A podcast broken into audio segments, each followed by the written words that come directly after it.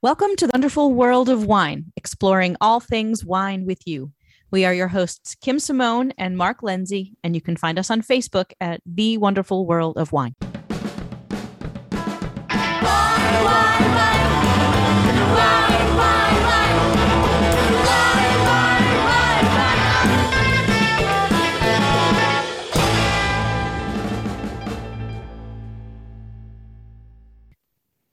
Hello again, and welcome to another week of The Wonderful World of Wine. We are your hosts, Mark and Kim, and every week we get together to talk with you about some of the trending topics in the wine world. And how are you this week, my friend? Everything is good, Kim. How are you this week? Great. I'm doing pretty well, thank you. Nice to be talking wine with you again. Yeah, we love talking wine and talking with our listeners and getting feedback on what we talk about. It's always good to hear what people think of the show. So let us know, please. And we try to bring you topics that we think will help you in your wine journey or help you the next time you're standing in front of a wine wall at a liquor store or a wine store. And the first article that we have to talk about today is about how much you should be spending on a bottle of wine, according to experts. Now, there are a lot of experts out there, and we are a couple of them. So we are excited to bring you sort of a different perspective on the pricing structure of wine this week. Yeah, and this was actually, I thought, a good follow-up on an article we talked about just recently that we mentioned. I think the sweet spot we talked about before, they were saying it was about $12 was what they were saying. It's kind of the sweet spot to spend on a bottle of wine. And this article said $15 was kind of the magic spot.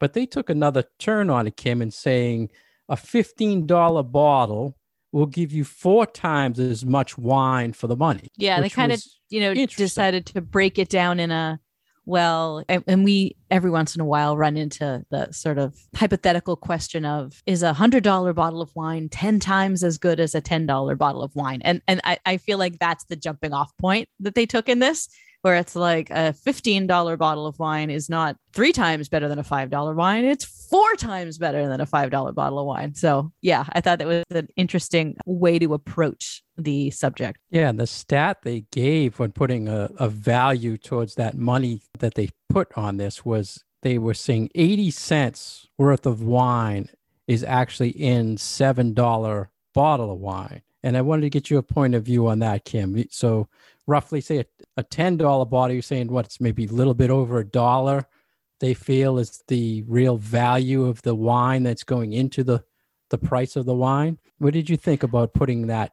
value?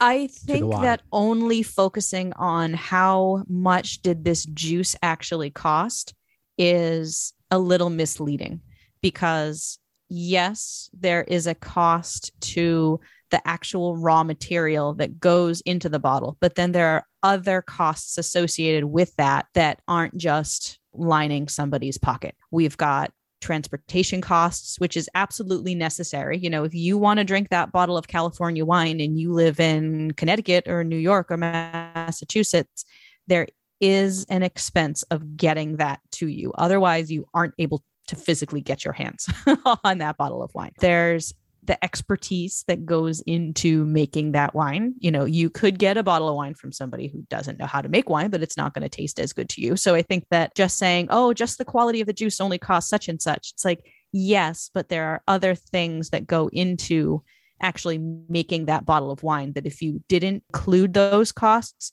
you literally would not have that wine in front of you. So I think that's a little misleading. I always think it's a good point that people should think of, you know, our listeners, when you're shopping for wine, if there is a $10 price tag, retail price, like you said, Kim, what went into that for shipping? What went into that for the cork, the bottle? And if it's in a 3-tier state, how much is the distributor getting on that? How much is the salesperson getting on that? How much is the retail store?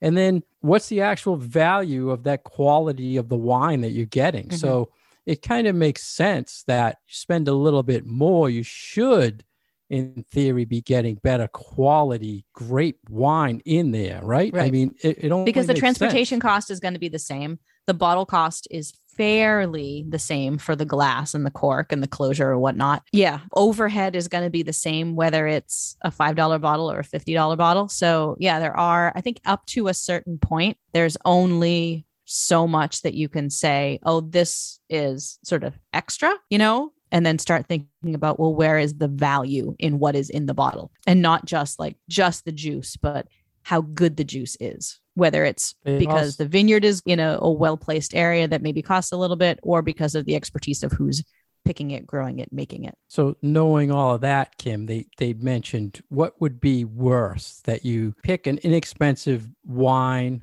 that you probably don't like, or an expensive wine that is just average, right? I mean, what's the worst thing? You spend less on the bottle and it's just terrible, or you spend a lot and it's just, you don't think it's worth it. And it's just meh. So, yeah. I mean, depends. I think if you have a little bit more income that you can spend, maybe it's just disappointing if you spend more money and you get kind of a meh bottle of wine. I mean, yes, it's disappointing, but at the end of the day, you're not really losing too much, as opposed to spending a little less money, but then getting something that's completely undrinkable. Because at least with the one that you've spent more money on, you still have something that's pretty tasty. But if you get something that is totally undrinkable, you've really wasted your money.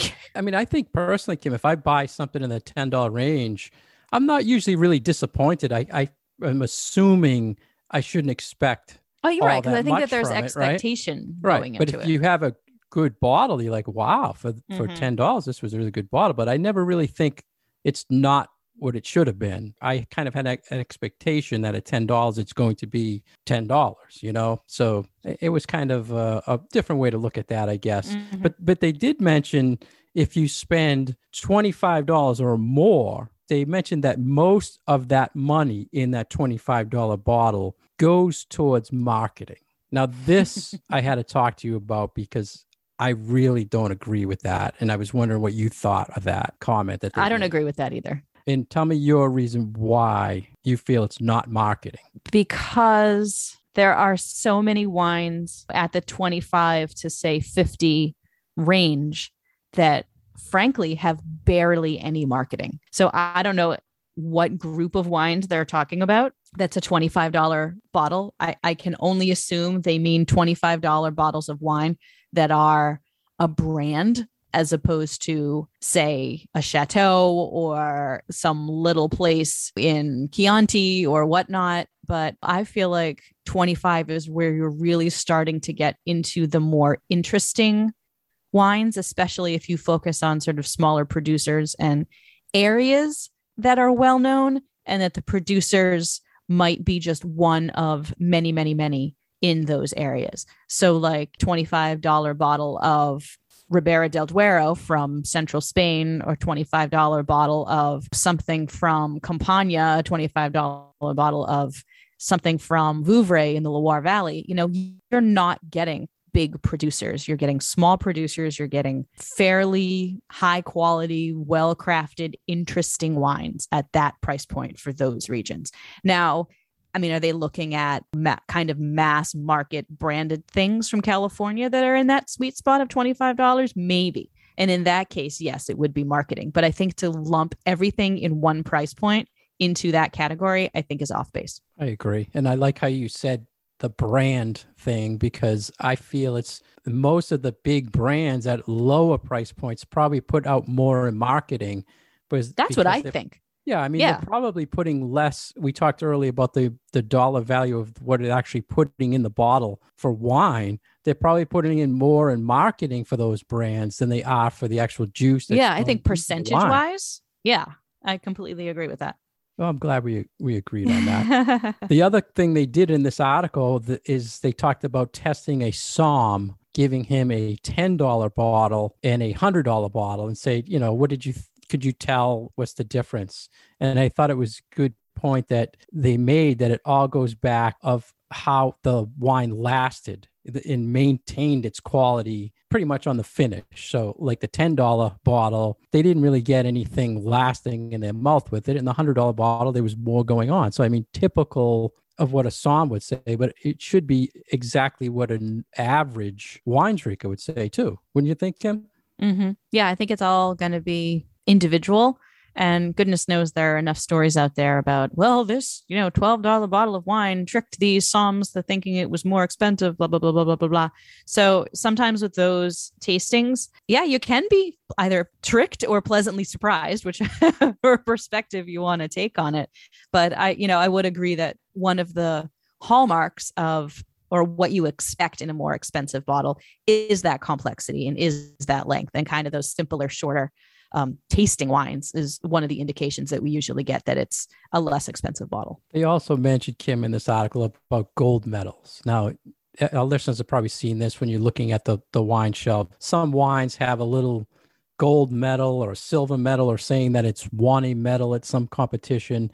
How did you relate that to putting, you know, how much you should spend? If it has a gold medal on it, how do you think they were trying to relate that to cost of the wine? Because they said it really didn't mean anything. Yeah, I don't really think it means a lot. And also, this is an article that is from Australia, so there may be a little more of a cultural cachet for Australian wines in kind of more of a local market, or that type of a sort of judging criteria kind of thing, that maybe a medal carries a little bit more weight. But we really don't see, I mean, unless you're in California, or you don't really see, I think, around here, wines being entered into like competitions. Like, I think a lot of the ones that do tend to be startup wines, new winemakers, but only really if they're in the area of, like, you know, a winemaking region that they can then enter into these things. I mean, I've seen a few that are competitions in the Finger Lakes, and I know that they do them in California, but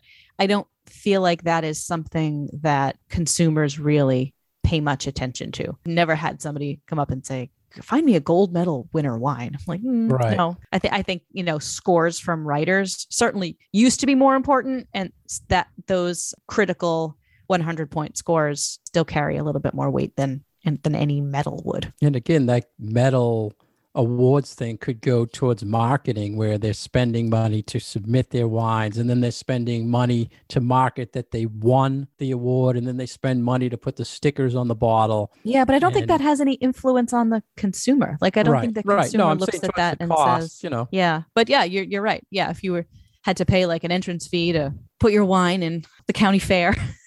Yeah. For judging, maybe. Years ago, I used to always think that it was a better guide towards the wine, you know, what it was, quality of the wine, because it was independent people rating it at these fairs or these. But how do you know that? Yeah. And then over time, I learned that it was really more of like a localized thing. Yeah. And there were really wines that you can't even get in our area anyway. Yeah, so that's kind of what I've always thought too. And it's one of the things that has always made me scratch my head about, you know, there are some wines that have all little gold medal stickers on them, is no one knows what those competitions are. Like, we don't know how they're run. We don't know when they are. We don't know who's the judge. You know, it's there because we know just from like the Olympics and things like that, we know what, you know, a gold medal is, but who is running these competitions or tasting panels or what that, you know, it seems to be mysterious sort of labeling thing on the wine bottles. Plus, you don't know if that wine that they actually have the medal on is actually the one that was submitted. Right. They could just say, we won a gold medal, or this brand won 50 gold medals. It doesn't mean that vintage or that particular wine. And it can be the same for somebody's score. It's like, you need to pay attention to, who is giving that 92-point score. I could tomorrow start putting scores on wines that I review. And then someone could say, oh yeah, you know, Kim Simone gave it a blah, blah, blah, blah. Right. You can find a review on anything. You can. You'll also find them the other way as well, because it's a different palate tasting it. So, and you don't know how unscrupulous people are being and all that. So, right.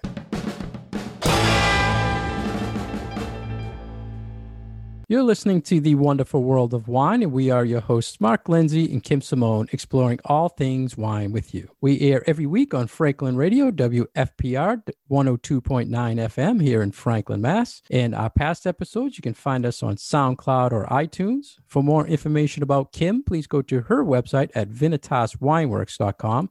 For more information about myself, please go to franklinliquors.com.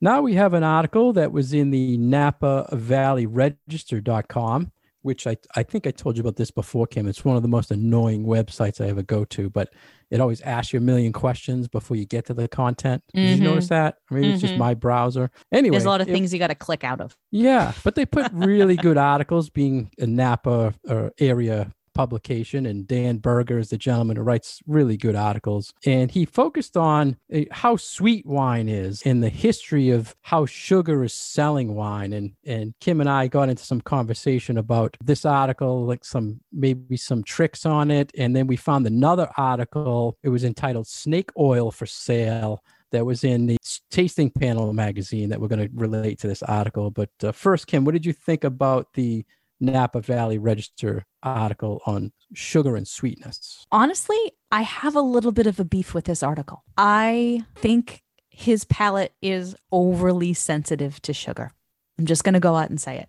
Okay. That being said, I do agree with him on some points that some wines these days are rounder, perhaps sweeter, definitely higher in alcohol than that same wine might have been 30 or 40 years ago. I don't necessarily think it's the fault of the winemaker. I don't think there is as much. He seems to be implying that there is this movement on the part of winemakers to make their wines sweeter, make their traditionally dry wines like Sancerre's, like Muscadet's, like Pinot Grigio from Italy, to make them sweeter for some segment of the market that seems to like sweeter stuff.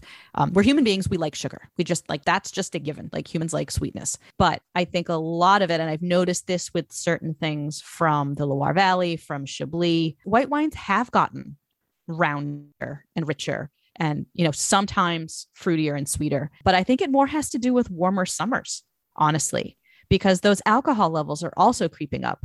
I think I had a Sancerre the other day that was 14%. Like, that's kind of unheard of. We're having a little bit of a difficult time at the wine school tracking down Chablis that are really minty and flinty and minerally and really, really bone dry, because the last few vintages wines have been really round. So I took away from this article that he is placing blame on winemakers for changing the style of their wines. And I don't think that's fair, honestly.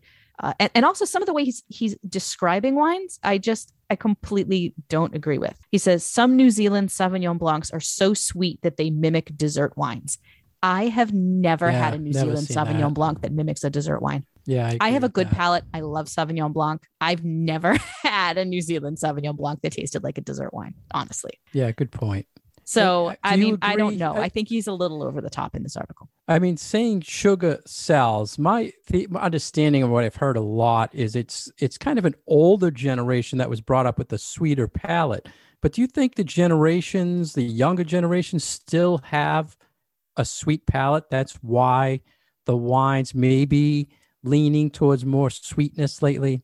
I think sweeter wines are excellent for people who don't drink a lot of wine, so they don't necessarily like higher acid, higher tannin, really bone dry wines. So having a little bit of residual sugar in there makes them more pleasant if it's not a familiar taste sensation in your mouth, frankly. It's like trying to drink black coffee versus coffee with lots of cream and lots of sugar. You know, lots of cream and lots of sugar makes it kind of taste like a dessert. But if you were to take all that out of there and just have a cup of black espresso, that takes some getting used to. So I would say for people that don't drink a lot of wine, just want something kind of pleasant. Yeah, a little bit of residual sugar in there. Fine. No problem. And for people who are just starting out drinking alcohol, whether they're midlife and have never really had a taste for wine, or if they're 21, 22, 23, and are just starting to explore, that tends to be, I have found in my experience, where the people who are enjoying sweetness in their wine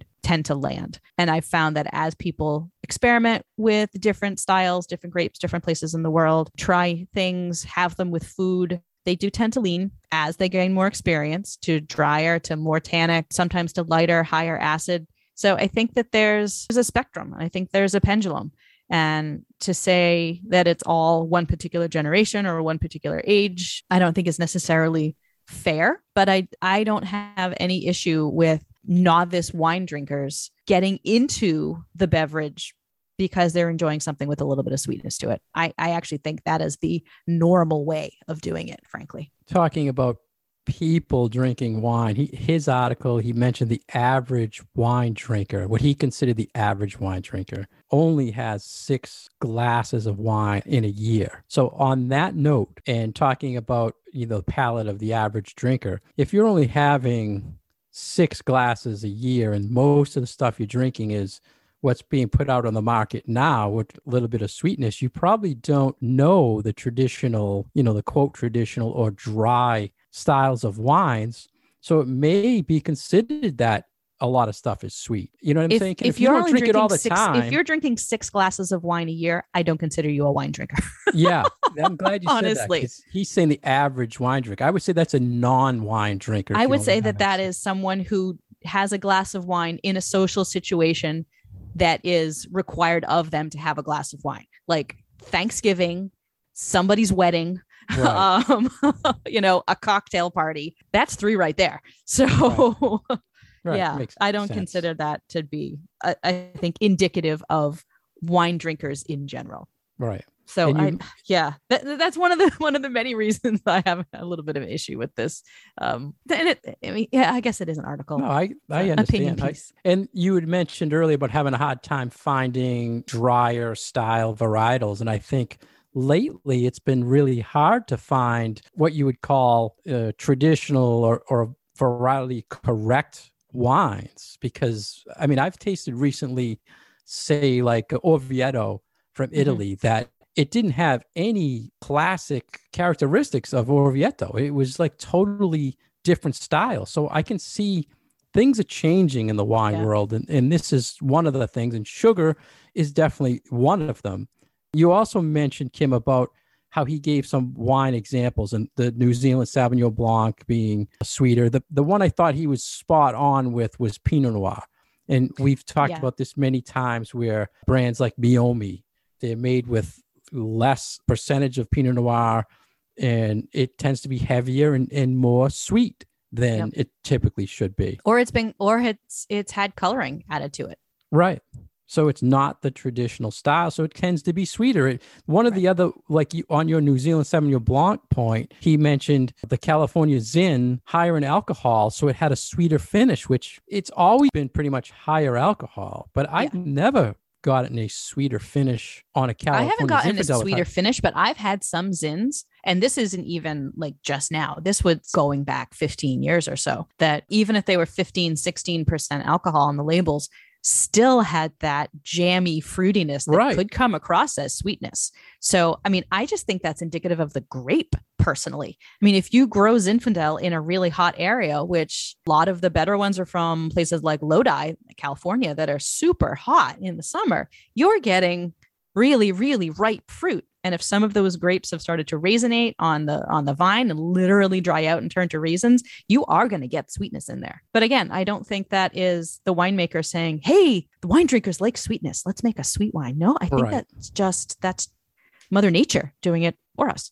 Right. Good point. Now let's bring this into the other article that we found, Kim, about snake oil for sale, which I had to pass you right away when I saw it, because I knew you'd appreciate. You know my feelings on the subject that they bring up in this this piece. And this Tasting Panel magazine, this article is spot on about the dirty business of saying things are clean or that they're sugar free. Or what was your point you wanted to bring out that's kind of related to the sugar part of this article, Kim? Yeah. So the big one that always like completely drives me nuts when I see ads for it is there's this one particular ad for one of these quote unquote clean wines, that their ad puts a glass of their wine up against another glass, and the other glass is filled with sugar cubes. And the insinuation is our wine is this way and everybody else's wine is full of sugar,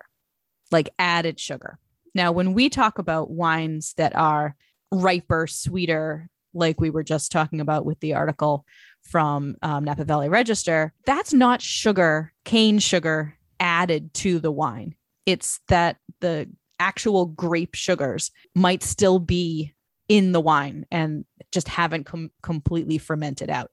This idea of sugar cubes in a wine glass to get you to think that every other wine has all of this added sugar to it, and that no, my brand doesn't, really, really drives me nuts, because it is complete manipulation of the fact, I don't know. It's this insinuation. And that's what I really liked about this article, was that the author put into words my feelings on the subject that get me very riled up. And he breaks it down into three different ways that their marketing does this. And he says the first is manipulation by insinuation. And that's what this is. It's like they're insinuating that everybody else's wines has all this added sugar to it. The use of meaningless terms, which again, we see this all the time in wine marketing. And we've talked about it a lot. And then obscuring transparency. So making it sound like there is more going on with everybody else's wines by sort of making it seem like you are doing a better job at making this healthful product, which is, you know, trying to make it sound different from everybody else's. And the example he gave for the sugar thing was many promote their wines as being low carb with no added sugar. The problem is not that this is false, but rather this is true of virtually every dry table wine out there. The other thing he mentioned in this article, Kim, was about additives. There's a lot of different things out there, but it applies to only a handful of high volume, low cost commercial brands. So to say that it's nothing's added to this wine, or we don't use this, or we don't use that, which that's virtually true about a lot of wines, except for the big production. Anything else in the snake oil article or the sugar article, Kim? Just that it was like, it spoke to my heart. Like, thank you for putting into words what I haven't been able to. They actually ran it 2 months in a row. It was so good. He must have a lot of feedback awesome. On the article. So yeah, you hit it right on the head. I mean, for someone to come out and just say, you know, just be aware that there's a lot of tactics being used. And, and that it's all marketing, you know, this is not, The other point in that, Kim, I thought you would have liked is when he said, you know, they're saying all this about their wine and then you go to their website to find out, let me see the truth about this. And there's nothing there that tells you it's true. And that was kind of in the obscuring transparency. It's like, you know, one of the best things that you ever taught me, Mark, was if you really need to know or really want to know more about this wine, Google the text sheet. You know, don't just go to the winery website, because the text sheet sometimes can be really hard to find. But the more that a winery tells you about their wine in a technical sheet, the more that you can trust that this is the real deal.